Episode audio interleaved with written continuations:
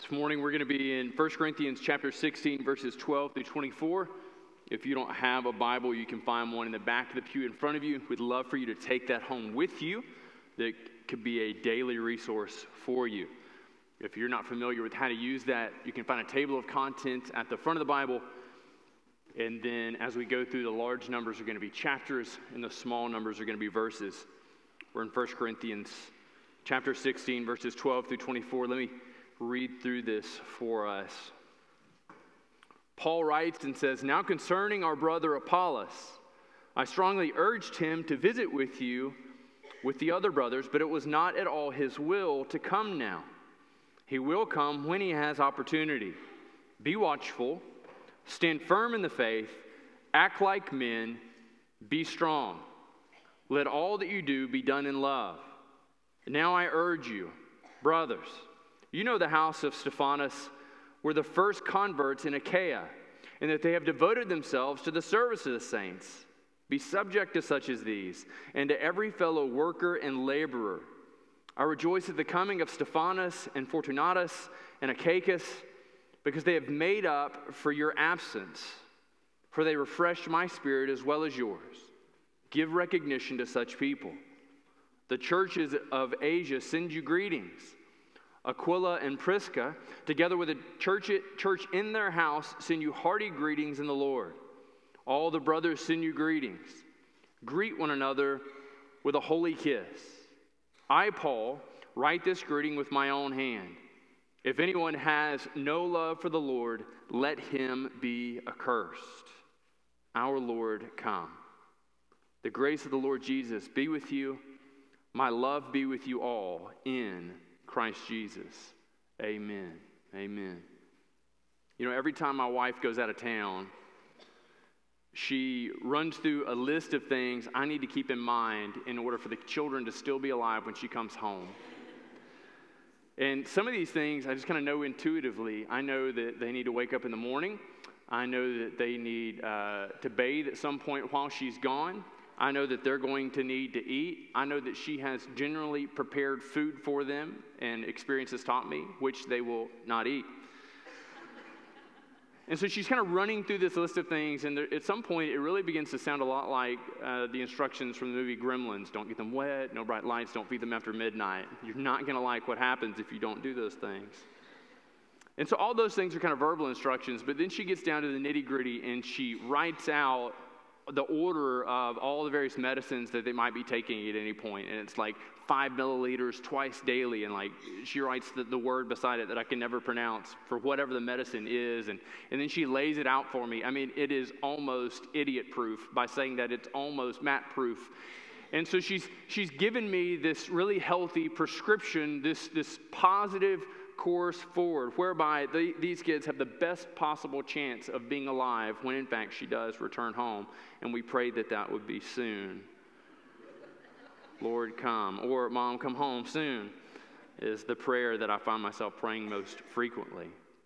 As Paul wraps up this letter, he is giving those in Corinth a posture of faithfulness to maintain. They have been just readily Uh, attacked by their culture, by their community, and this terrific amount of infighting within the church there in, in Corinth. And so he gives them this, this posture of faithfulness to maintain. And, and coupled with this, he gives them something concrete to look at. He gives them a, a, modelness, a, a model of faithfulness to observe. There are people there in Corinth who are just doing a wonderful job living out their faith in Jesus. And so Paul calls them to observe. And, and that's so incredibly helpful for us. As this letter begins to wrap up, as we begin to bring it to a close, just to have this idea that there is there's this posture, there's this heart posture that is good for us to maintain, this heart posture of faithfulness, and that there are people even in our body that are good for us to observe, that, are, that it's helpful for us to look at them and the way they live their lives, and then in some sense to model our lives after their display of faithfulness to Jesus. Amen? So I think we're gonna we're gonna see that in this. So Paul opens it up and he begins to address the issue of Apollos. Now, if you've read First Corinthians recently, you'll remember back in chapter one that there's been no small division over the issue of who Apollos is and kind of what his name and what his practice has brought to their community. And so there are those that when you read through chapter one, they'll say, man, I follow Paul, and they are, they're of the, the Paul clan. And there are those that say, nah, Paul is just not my cup of tea, kind of mumble, stumbles around, and, and I really, I really prefer Peter, really prefer Peter. And then there are those, and this is, seems to be where the giant rub is, those who follow Apollos. And they say, Apollos is the one that we should follow. Man, he's just an amazing preacher. The way that he turns and twists and, and communicates the word, he makes it so plain, so clear. We want Apollos, and we want him more than Peter, and we want him more than Paul. In fact, we begin to doubt these other guys' ability when you compare it, when you contrast it alongside Apollos. And so there's this cult of personality there. And this is important because what Paul does is we see that Paul has entreated, he has asked, he has begged Apollos to come back to visit with those there in Corinth, to share his giftings once more with them. He says, I strongly urged him. This gives us a picture that Paul didn't say, hey, listen, Apollos, if you're not busy in a couple of weeks, would you go to Corinth? Oh, no? Okay, okay, okay. No, instead he went to him and said, man, I, I, I think this could be good for you. They want you to come. You could correct some things. And Apollos looks at it and he says, for whatever reason, no, I, I, I can't go. I, I, I won't do that. Now, it could be, it could be that one of the reasons Apollos doesn't go back is because he recognizes that they're not primarily following Jesus. They're choosing to follow Apollos. And I would say this is incredibly dangerous. This is, this is such a difficult thing, and we tend to fall into these categories. I follow this speaker, that speaker, this pastor, that pastor. No, we follow Jesus. Amen? So Apollos gets this wisdom, and he says, no, I can't come. Apollos was the model of faithfulness they wanted, not the model of faithfulness they needed. So Paul moves from this discussion of this model of faithfulness, kind of showing them, you, you don't get Apollos. He's not coming back to you, and he's going to insert a stronger, better model for them to follow, and it's somewhat surprising when he gets to it. So let's turn from the idea of, of the model of faithfulness to observe to a, a posture of faithfulness to maintain. You get to verses thirteen and fourteen, and there are all these really strong commands. There are five commands contained within these two verses. Be watchful, stand firm, act like men, be strong, and let all that you've done be done in love. Act lovingly. These five strong commands, and they all uh, describe or characterize the posture that we should live out our Christian walks day in and day out. So let's, let's think about these uh, in, in kind of the way they would have heard them. Now, if you're speaking to a group of people and you tell them save money or be kind or, or whatever command, that's generally interpreted, that's generally kind of taken in of what am I going to do on an individual basis, right? So you're sitting there and, and you hear this command go out and, and you begin to think, how am I uh, as one person going to bring these things to bear? How am I going to do these things? Now, This this is good and helpful, right? It's good and helpful, but it also kind of works against what Paul is communicating here. When Paul uh, spoke, when he communicated these commands, there would have been this understanding that it takes all of them to accomplish any of them. Do you understand the significance there? And so if, if in a room this size and, and you hit one or two people or five or six people and you let go of everybody else, you have lost. What Paul writes and says is we have to do these things together. All of us, all of them, all the time. And this is why this is so helpful, because these things uh, accommodate for the weak among us. So Paul begins and he says, be watchful. Be watchful. No, he's not saying, look, you just need to look over here and find this brother or sister and say, look, I see this sin in your life. I'm going after this sin in your life. I'm unhappy with this sin in your life, and I'm, I'm willing to let this sin be there. In essence, what we're doing is we're looking out for the wolves and the wounded. We're looking out for the wolves and the wounded. We want to make sure that, that, that outside influences have no right ability to have sus- sustained victory in the lives of the people of our church. We want to make sure that outside sources have no sustainability to have an overt influence against the gospel for the lives of the people of our church. And that requires us to be vigilant and to be watchful. Peter, addressing the same issue in First Peter five and verse eight, said it this way. He said, be sober-minded. In essence, be clear-headed. Be clear-headed. Be watchful. Why? Because your adversary, the devil, prowls around like a roaring lion seeking someone to devour. when you become a Christian. When you, in essence, say, look, I, I, I, I'm broken. I, I can't do this well. I can't do this on my own. I submit myself to you. I want salvation in the name of Jesus. I confess that you died, that you rose again, that you overcame sin and death, and, and I want to be forgiven, and I want to live my life in allegiance to you. When you do that, you declare war. You declare war in a Bible app reading. But when you do that, you declare just fidelity to Jesus. I am I am here with Jesus. I am allying myself with Jesus. And the enemy looks at this and says, they're on my list. They are a person. They are a family I want to tear down. They are on my list. And so it takes all of us being helpful, being faithful to watch out for the rest of us. Tell you, it is easier for me, and perhaps you find it easier for you, to see sinful attitudes and behaviors in other people than it is myself. Do you experience this? It's easier to see sin happily and, and, and thriving in the hearts of the people around me than it is sin in my own life. And I need the people around me. I need the people around me to, to come in and, and, and to weigh in on the sin of my life and to help me to navigate this, to be watchful for those things that are tripping me up, those things that I'm prone to fall on. And he says, you need to stand firm. Now, pay attention to this. He doesn't say you need to stand firm in your own strength. You need to stand firm in the strength of your numbers. He, he says you need to stand firm in the faith. Now, back in chapter fifteen and verse one, he says, hey, look, you're messing up, you're doing all these awful things, but I want to remind you of this, that you are standing strong in the gospel. This gospel of mercy, this gospel of grace, this is what they stand strong in. It's not their, their, their, their backstory and their history of faithfulness that somebody says, what do you know about the church in Corinth?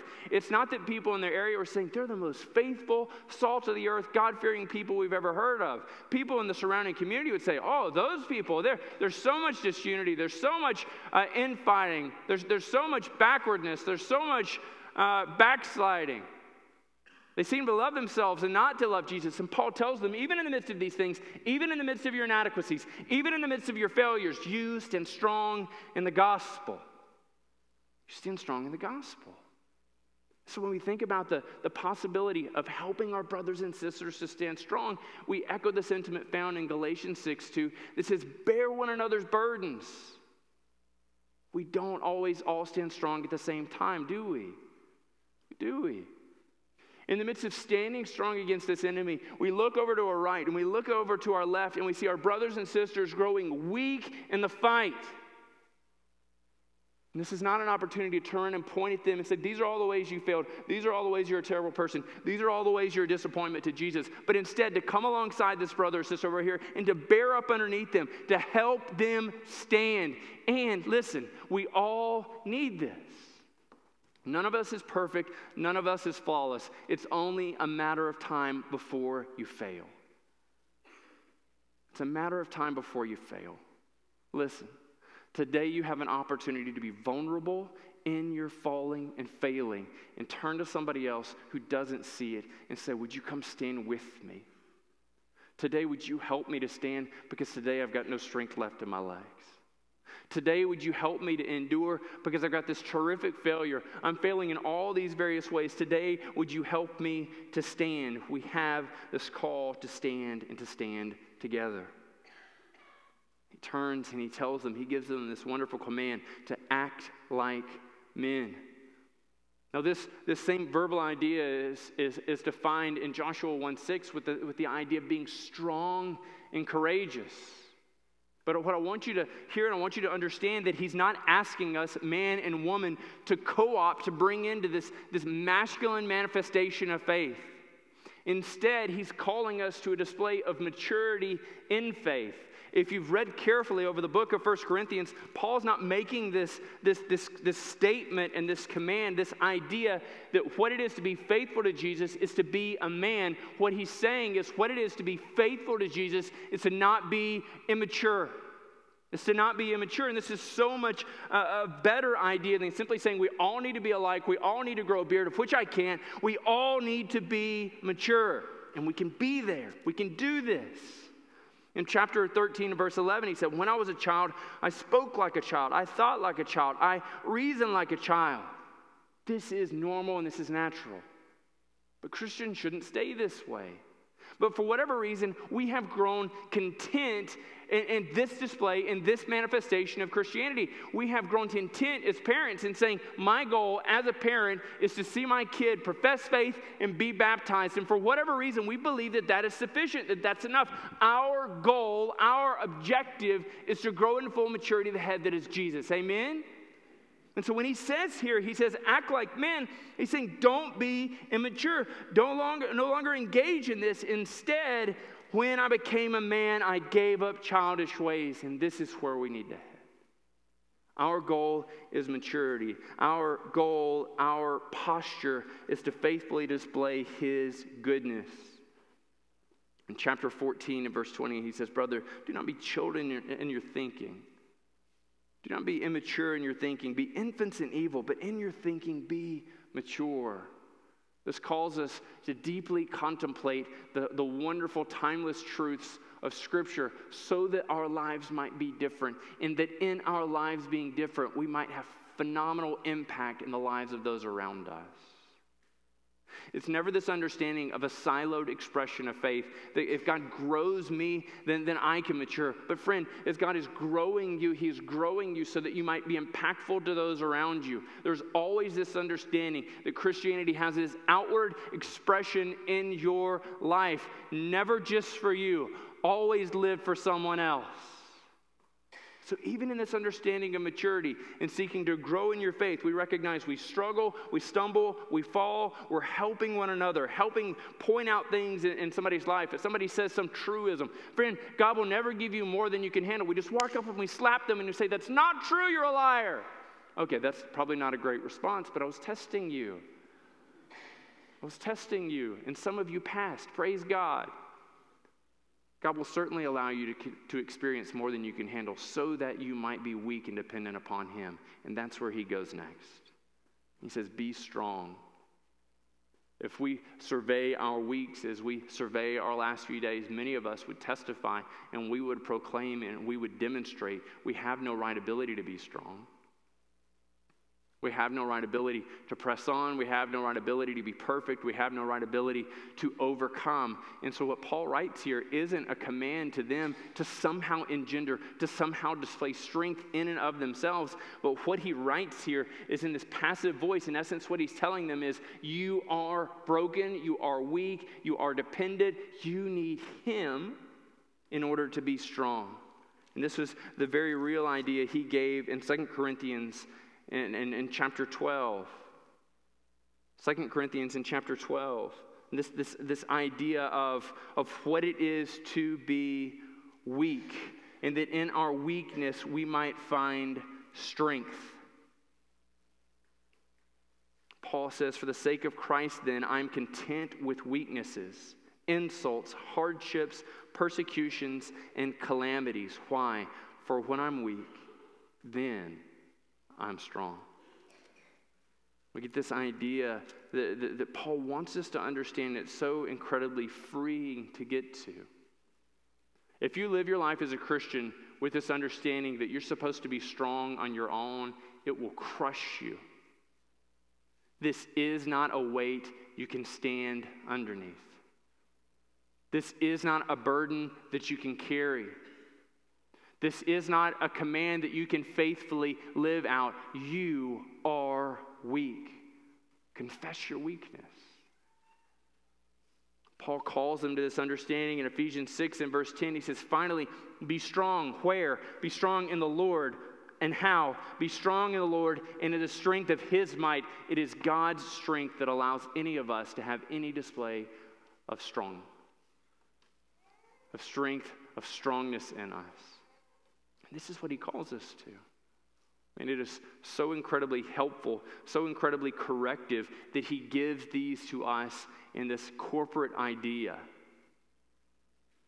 Now, a church who displays these and does this well is a church that is necessarily vulnerable with one another. That we have a freedom, that we've created an atmosphere, an environment whereby we can go around and saying, look, I'm I'm tired of standing. But I, I, I, I can't seem to grow in maturity. I just keep seeming to deal with these same sins over and over and over again. Would you help me? Would you guide me? This broken prayer before God that says, God, I've been seeking to live a life in my own strength. I've been seeking to live a life of demonstrating strength, of having this posture of strength, of this, this Christian uh, pseudo armor where I'm just kind of, you know, chest pumping, and I've got all kind of spiritual hair busting out of my chest there. And, and, and whatever kind of perverted understanding that we've created this thing in, instead what he writes here is that you need to be broken. We need to be broken. Can we be broken together? Can we be needy together? Because these are the kinds of people God uses. He has no need of strong men and women. He alone is all strength. He has no need of self-sufficient people. He alone is self-sufficient. But he can use the broken. He can use the wayward. He can use the humble. He can use the weak-kneed. And he can use the enfeebled. He can use the immature. Isn't that good news? That he can use us. Not many of us are wise. Not many of us are strong. Not many of us are brave. We might all be able to be used by him. Paul recognizes our propensity towards waywardness and false inclusion. And so he has the possibility that somebody would go through there and say, watchful, got it, standing firm, nailing it, acting like a man. Is there any more manly? I think not.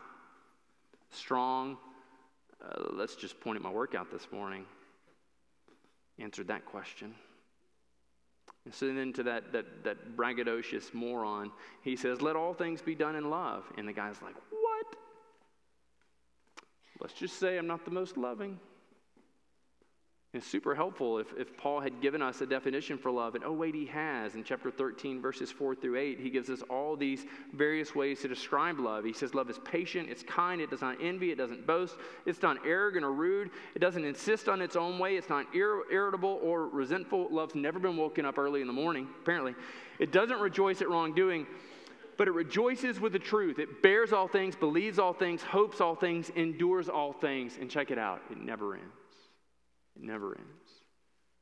So Paul says, in the midst of being watchful, in the midst of standing firm, in the midst of doing all these things, they should all be characterized and, and described as being done in love. Because you have received the love of God, you're able to go out and to extend the love of God. This is our posture. This is what he says our hearts need to look like. This is what he says our actions need to look like.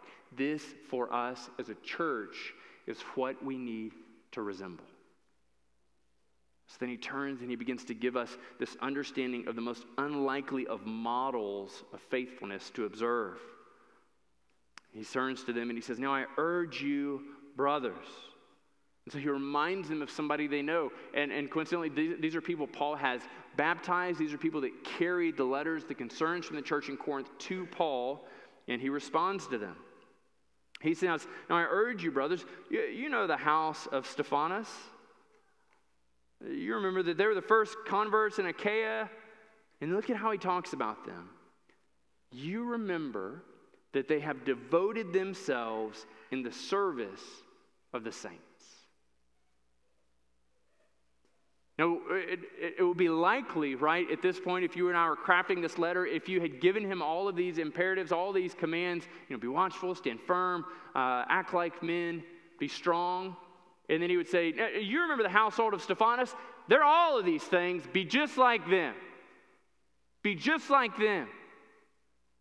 But instead what he does is he goes out and he finds quiet, unassuming people who operate in the shadows, not wanting to be seen, not wanting to be observed, only wanting to be faithful to Jesus. And so he describes these people who have journeyed from Corinth. They've, they've traveled all the way to see Paul. They've endured terrific difficulties. And when they got there, they didn't rest. When they got there, they continued to serve. He said, do you remember these men? You remember these brothers? They gave themselves to the service of the saints. They were so incredibly busy being at, being at work in the church, serving other people. And then when he turns, look what he calls them to. He says, be subject to such as these. Submit yourself to men like this. Place yourself underneath them. Come to know obedience through following them well. In fact, he doesn't just stop there. He says, be subject to such as these and to every fellow worker and laborer. Now listen. Necessarily, what Paul is calling them to understand is that within the confines of a church, there should be no division according to social status or ability. Within the confines of a church, there should be no division according to social status or, or, or ability. Now, we routinely break up this way all over our culture, right? So we find people who are more capable, people who are more talented, and we say, I want to I want to be like this person. I want to play basketball like this person. I want to speak like this person. I want to I want to uh, understand all these various components like that person. I want to be successful like this person over here. And so we find people who are successful, people who are powerful, and we base our lives and our decisions in an effort to be like them. Paul looks at that and says, throw it all away. Throw it all away. Find quiet servants.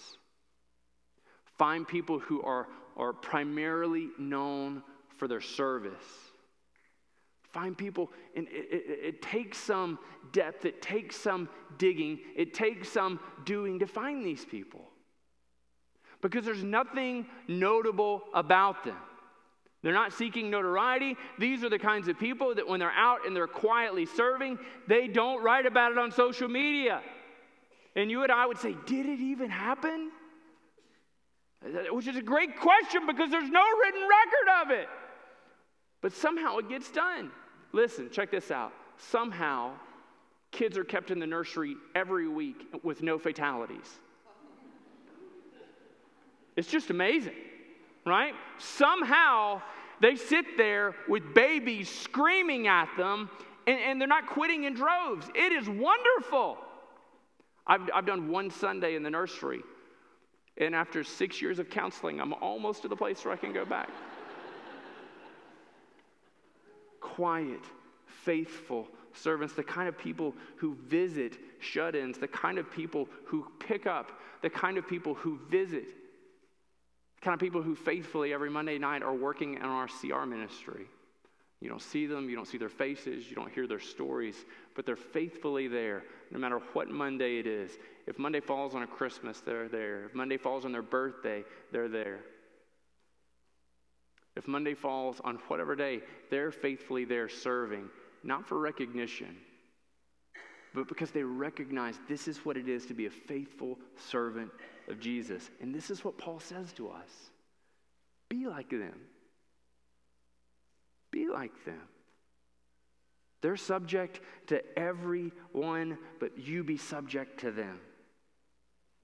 So then he turns and he, he begins to kind of enter back into this narrative. He says, I rejoiced at the coming of these men because they brought with me, they brought Uh, to me refreshment, and in fact you have been refreshed. These guys refreshed Paul. They gave him terrible news of the church in Corinth, but still their presence was refreshing, and Paul seeks to refresh the church through these men carrying back his letter to the church in Corinth. They are the quintessential servants of the church. So Paul turns again and he gives them this last command. He says, give recognition to such people. Give recognition to such people. Now, it's interesting to note that these people operate in no desire to be outed, no desire to be recognized, and are very much working a line of Matthew six, where he says, beware of practicing your righteousness before other people in order to be seen by them, for then you'll have no reward with your Father who is in heaven. Can I tell you, this is the normal pattern that we have been expected to engage in. this pattern of wanting to be celebrated. I want somebody to come alongside and tell me I'm doing a great job. I want somebody to come alongside and, and, and witness to the fact that I'm doing this amazing thing right now. So I'm just going to snap a picture. I'm just going to tell a couple people a little humble brag in hopes that they tell others so that somebody else down the line can come up and say, I heard this amazing story about you. And I'm just like, yes, it's true. Tell me, though. I'd like to hear it from your mouth. All right, now let me tell you how it really went down. Paul says, man, they don't, they don't want to be recognized, but they deserve to be recognized. They deserve to be recognized. We see in Jesus one who came not to serve, not to be served, but to serve. And these brothers have figured out the power of serving other people. That in an effort to be like Jesus, we've got to serve the people around us. There is this, this decidedly devastating ideology that makes its way into our expressions of individuality. Man, we want to be served. For whatever reason, we advance, we as in just kind of people living within Greenville, Texas, not necessarily we as a church. We want to be served. We want to be recognized. We want to be celebrated. Few and far between are those of us who are willing to serve quietly and to be unrecognized. Few and far between. But let me tell you, this is the pattern of faithful service to Jesus. The willingness to serve and be overlooked. The willingness to be offended, the willingness to be slighted, the willingness to be broken. And our Savior was all of these things. He was broken, he was cast aside, but he continued to serve and to do so faithfully. And he calls us to do likewise. I want you to just think for a second. This idea came to me on Wednesday, and, and occasionally this thing just kind of keeps coming back to me, of the profound difference that we could make in the lives of the people of this church if we would set ourselves on a course of having this posture, and if we would set ourselves on the course of being willing to be a quiet, faithful servant. We could meet every need of the people of our church. Somebody's house burns to the ground, we could meet that need. Somebody brings in a child into their home, we could support them. And having met all the needs of the people of our church, we could roll around into our community, and in our community, we could begin to make a profound difference because we're people who are dissatisfied with merely living out an individual expression of what it is to be a Christian. And when we begin to meet the needs in our community, and we begin to partner well with the other churches of our community, and, and then we look and we say, look, Greenville is too small. And we begin to look to the outlying communities within our county, and we begin to meet these needs, and we begin to rally with the other churches, and we begin to see our brothers and sisters come along. So when we see a, tr- a church beside us struggling, we help them. And as a corporate body, we bear up underneath their burdens and their struggles because we're unwilling to see a church in our community to struggle. And, and listen to this, listen to this. When the churches of our community would do this together, we will make For the City look pathetic and weak and anemic. And we will look back and see all the various things that it was able to do in its past, and we'll say, wasn't that cute? Wasn't that neat? Wasn't that paltry and small and broken? We're only going to do this together. We're only ever going to do this together. Listen, The ideals contained in Scripture aren't meant to be ideals of things you would hold up and say, we'll never get there. But isn't that a neat thing to think about? The ideals held up in Scripture are meant to be those things that we work tirelessly for, that we say, I will not rest until we achieve it. I will not stop until it's ours. We will not relinquish until we push back the gates of hell. This is what he calls us to. Quiet, steady, faithful. Jesus wants to see it done. But will we be faithful? Will we? Let me pray for us. Father, your goodness knows no end. Your word tells us that we are to come to you when we are weak. In fact, you beckon those amongst us who are weak and heavy laden to come to you and to find rest. There are members of this body and people across this community, and they have been faithfully serving, and they are so tired. God, I pray that they would come to you and be strengthened. God, we have whole churches in our community that are just flat exhausted and broken and worn out. I pray corporately for them this morning that we would be interceding for them, that they might feel rest and renewed. God, for the churches of our community, that we would never find our sense of satisfaction in our names, in our brands, in our faithfulness, but that we would seek to be faithful to you, to lift high the name of Jesus, to lift high his banner, to make much of him, to see his kingdom expanded, his will be done. Father, this morning I recognize that there are likely men and women within the hearing of this that have yet to submit themselves to you. Their understanding perhaps of Christianity is that they are to be strong and unassailable, to present perfection, to present a person who's managed all of their sin, carefully cataloged in boxes and, and keeping a tight rein of it. God, would you set them free this morning? Would you help them to see that what it is to know you is to relinquish all these things, to come to you broken, to come to you humbly confessing that you alone are King, that your Son alone atoned for their sin. So God, would you set them free this morning? Would you burden our hearts for this posture? Would you burden our hearts for this model? Cause our hearts to beat like this. Cause our lives to be lived like this. We submit these things to you in your Son Jesus' name. Amen.